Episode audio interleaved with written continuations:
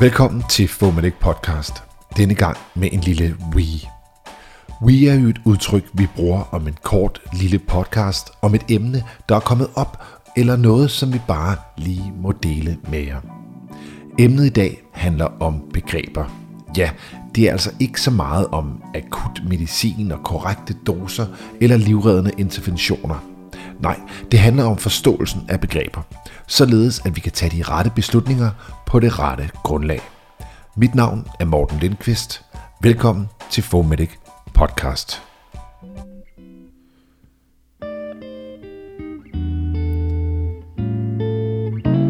For kort tid siden blev min marker og jeg kaldt til en patient. En type af patientkontakt, som jeg er sikker på, at mange af jer har haft flere gange. Vi skulle tilse og indlægge en borger fra et plejehjem, som også er et rehabiliteringscenter. Det drejede sig om en mand på 75, som gennem længere tid sygdom nu ikke længere kunne udskrives til eget hjem. Det var i rapporten i vores terminal beskrevet, at indlæggelsen den skete, fordi at de pårørende og personalet synes, at patienten igennem et par dage havde haft forværing i sit bevidsthedsniveau, og at de nu ikke længere mente, at patienten kunne medvirke til at indtage sine egne piller. Ved ankomsten til adressen, der blev vi mødt af venligt og velinformeret personale, som fortæller os, at patienten er terminal, både på grund af cancer og grundet sin kronisk obstruktive lungelidelse. Det viser os et dokument fra udskrivelsen, hvor den udskrivende læge har dokumenteret til personalet og ambulancen, at der ikke er indikation for genoplevning og intensivterapi. Det er også noteret, at det er heller ikke borgerens ønske at modtage de her ting. Hvilke tanker gør du dig umiddelbart om løsningen af sådan en case? Jeg er med på, at du mangler en masse oplysninger, men bare helt indledende, hvad tænker du? Er det op på brættet og ind på sygehuset? Bliver du i hjemmet og revurderer en masse ting og eventuelt overvejer at afslutte patienten i hjemmet? Bestil et lægebesøg, eller hvad er dine tanker? Bare glem reglerne et øjeblik. Tag ikke højde for, hvad der ligger inden for dine rammer og kompetencer. Bare tag et par sekunder og tænk over, hvad du vil gøre. Så siger jeg ikke noget imens.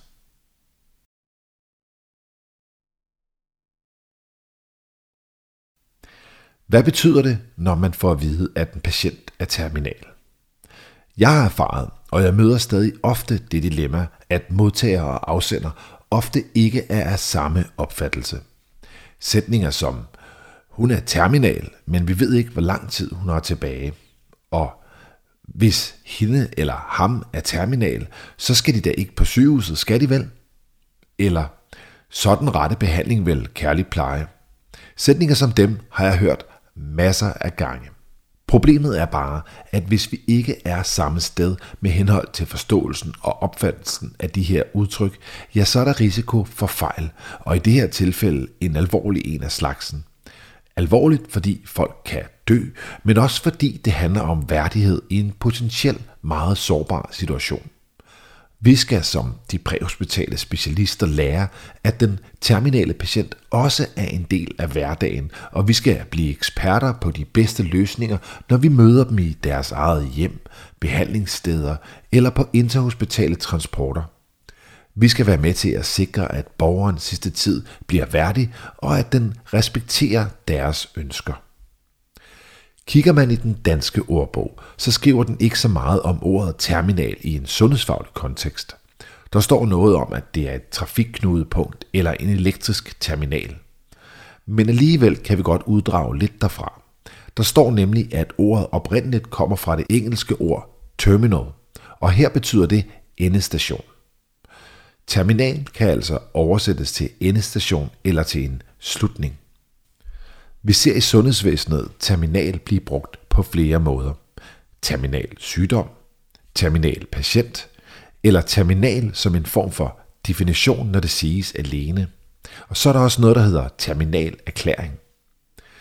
Når vi ser lidt mere ind i de forskellige sammensætninger, så betyder det lidt forskelligt, og det er måske her, jeg ønsker at dele mine erfaringer med jer.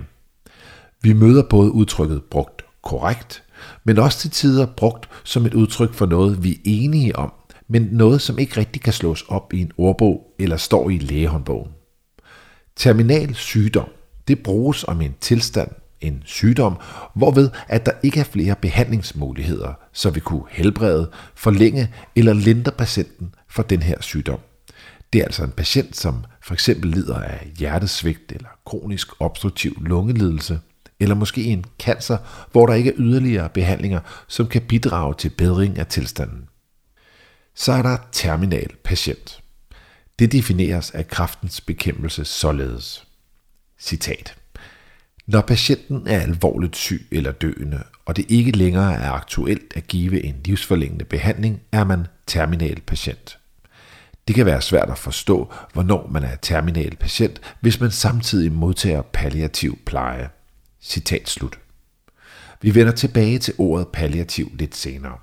I lægehåndbogen beskrives det, at en patient er døende, når ingen tilgængelig behandling kan forhindre, at organsvigt fører til døden i løbet af nær fremtid.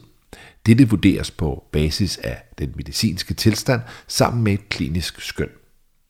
I shownoterne er der en liste fra lægehåndbogen med de tegn, som kan være med til at underbygge lægens beslutning. Hvis vi ser til etisk råd, så definerer de uafvendeligt døende sådan, citat. En patient betragtes som uafvendeligt døende, når døden med stor sandsynlighed ventes at indtræde inden for dage eller uger, på trods af anvendelsen af de behandlingstilbud, der er til rådighed. Citat slut. En terminal patient er altså uafvendeligt døende, fordi ingen yderligere behandling vurderes at kunne helbrede patienten, og døden er forestående inden for dage til uger. Det sidste begreb, jeg nævnte, var terminal erklæring. Man kan via sin læge ansøge om en terminal erklæring, når døden er nært forestående. Det kan hjælpe med medicintilskud eller måske gratis medicin, hjælp til overlov for familien, kørsel og andre praktiske ting i hjemmet. En terminalerklæring giver altså visse privilegier, så det ikke skal tynge i den sidste tid. Hvad kan det her så betyde i praksis? I vores tidligere omtalte eksempel var dilemmaet, at personalet på rehabiliteringscenteret nævnte, at patienten var terminal ud fra det udskrivelsesnotat, som patienten ankom med. Det var et notat, der beskrev, at der ikke var indikation for genoplevning og intensiv terapi, men det beskrev ikke, at der var lægeligt besluttet, at patienten er terminal, eller at patienten var informeret om det. Efter udskrivelsen havde patienten, som nu var på det her rehabiliteringscenter, fået en infektion i urinvejene. Og derfor så var patientens tilstand ændret, og han fremstod nu somnolent. Patienten var ikke terminalt syg i sine nyrer eller urinveje, og derfor så skulle infektionen selvfølgelig behandles, således at patienten kunne få en værdig afgang for livet, når de terminale sygdomme gjorde, at livet render ud. Derfor så skal vi være opmærksomme på, hvilken betydning der er tillagt i brugen af ordet terminal, og om patienten er udskrevet i en tilstand, som er uafvendelig og derfor erklæret som terminal patient med forventet død inden for dage til uger. Dette er man sjældent i tvivl om, når det er sket, da det kræver en tydelig kommunikation og en tydelig plan for selve forløbet. Det er alle tvivlstilfældene, vi skal være opmærksomme på. I vores tilfælde, der løste vi det med god kommunikation med det gode personale på stedet og i samarbejde med vores kollega på AMK. AMK-lægen kunne nemlig via adgang til patientens sundhedsdata læse, hvad der var aftalt og besluttet ved udskrivelsen fra hospitalet. Tilbage til begreberne. Der er lige to mere, jeg synes, vi skal have med, nu når vi taler om livets afslutning og det at være terminal. Jeg møder ofte disse begreber, og de kan godt skabe lidt forvirring også. Det er palliativ behandling og kærlig pleje. For mange er de to begreber måske udtryk for det samme, og det er egentlig også ok, hvis bare alle er enige om, hvad man taler om.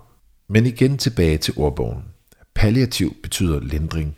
Man kan altså få en lindrende behandling, også selvom at man ikke er i en terminal fase af en sygdom og er uafvendeligt døende. Der beskrives flere steder, at man kan modtage palliativ behandling i tidlig, en sen og i den terminale fase. Palliative afdelinger er specialister i at hjælpe og lindre patienter med svære tilstande, som kræver lindring. Men det er altså ikke entydigt et udtryk for, at patienten er terminal og derfor modtager palliativ behandling. Kærlig pleje bruges af mange som et udtryk for netop palliativ behandling, som gives i en terminal fase. Efter at have søgt mange steder, har jeg dog ikke kunne finde noget sted, som beskriver kærlig pleje som et begreb eller en tilstand, man kan ordinere eller bruge om et stadie, en patient kan være i. De steder, jeg har fundet det beskrevet, har det været som en del af det palliative arbejde, at patienten mødes med kærlig pleje. Derfor, hvis I møder de to udtryk, så vær nysgerrig og interesseret i, hvad det reelt er, at patienten er ordineret, og hvad er der aftalt mellem læge og patient, og er det dokumenteret sådan. Lad os lige opsummere, hvad vi har talt om. Begreber kan misforstås, og vi kan tillægge dem meget forskellig betydning. Det skaber grundlag for forvirring, og det øger risikoen for fejl og uhensigtsmæssige patientforløb. Begrebet terminal kommer fra England og betyder endestation. Vi bruger det om slutstadiet i henholdsvis en sygdom, hvor der ikke er flere behandlingsmuligheder, og om slutningen af livet, hvor patienten er uafvendeligt døende inden for dage til uger. Kærlig pleje er ikke en ordination. Det er en del af det palliative behandlingsforløb. Palliativ betyder lindring, og det kan ske i mange faser af et sygdomsforløb. Derfor så bør man passe på med at sige, at patienten er palliativ eller i et palliativt forløb, uden man ved præcist, hvad der menes. Der kan nemlig være mange forskellige opfattelser. Husk den gode kommunikation. Det her er en ny del af vores fag, og det er en del, som jeg tror, vi vil se mere til, da flere og flere ønsker at ende sine dage i hjemmet i trygge og vante omgivelser. Husk, at for eksempel en mindre infektion og lignende ikke nødvendigvis er en del af den terminale situation. Derfor skal de fleste behandles for de her tilstande, så det ikke er den del, som slutter livet unødigt hos en terminal patient. Sidst men ikke mindst, så husk papirer fra lægen og afdelinger vedrørende ingen indikation for genoplevning altid kun er for den enkelte transport og enkelte situation. Tilstanden som dem skal altid revurderes ved næste transport eller udvilling hos patienten.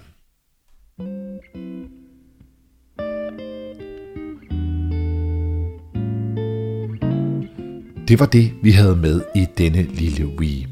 Vi håber, I kan bruge indholdet til en god debat med kollegaerne og måske undgå en masse uhensigtsmæssige situationer. Tak fordi I lyttede med. Tak til jer, som fortsat støtter os via tier.dk med et fast lille beløb per episode. Det betyder mere end I aner. Vi håber snart at være tilbage med mere lyd og læsning, og så håber vi også, at covid snart lakker mere mod enden, så vi kan finde nye datoer til kurser, når landet åbner mere og mere op. Mit navn er Morten Lindqvist. Det her, det var Fomedic Podcast. Vi høres ved.